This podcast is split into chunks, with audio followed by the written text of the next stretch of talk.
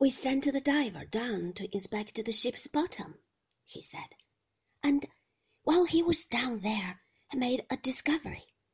It appears he found a hole in the ship's bottom and was working round to the other side to see what further damage there was when he came across the hull of a little sailing boat, lying on her side, quite intact and not broken up at all. He's a local man, of course, and he recognized the boat at once. It was the little boat belonging to the late Mrs. De Winter. My first feeling was one of thankfulness that Maxim was not there to hear. This fresh blow coming swiftly upon my masquerade of the night before was ironic and rather horrible. I'm so sorry, I said slowly. It's not the sort of thing one expected would happen. Is it necessary to tell Mr. De Winter? And couldn't the boat be left there as it is?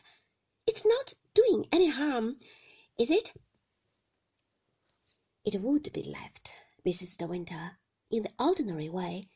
I'm the last man in the world to want to disturb it, and I'd give anything, as I said before, to spare Mr. De Winter's feelings.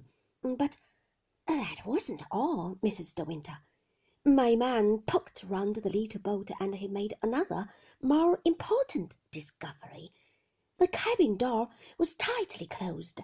It was not stove in, and the port lights were closed too. He broke one of the ports with a stone from the seabed and looked into the cabin. It was full of water. The sea must have come through some hole in the bottom. There seemed no damage elsewhere. And then he got the fright of his life.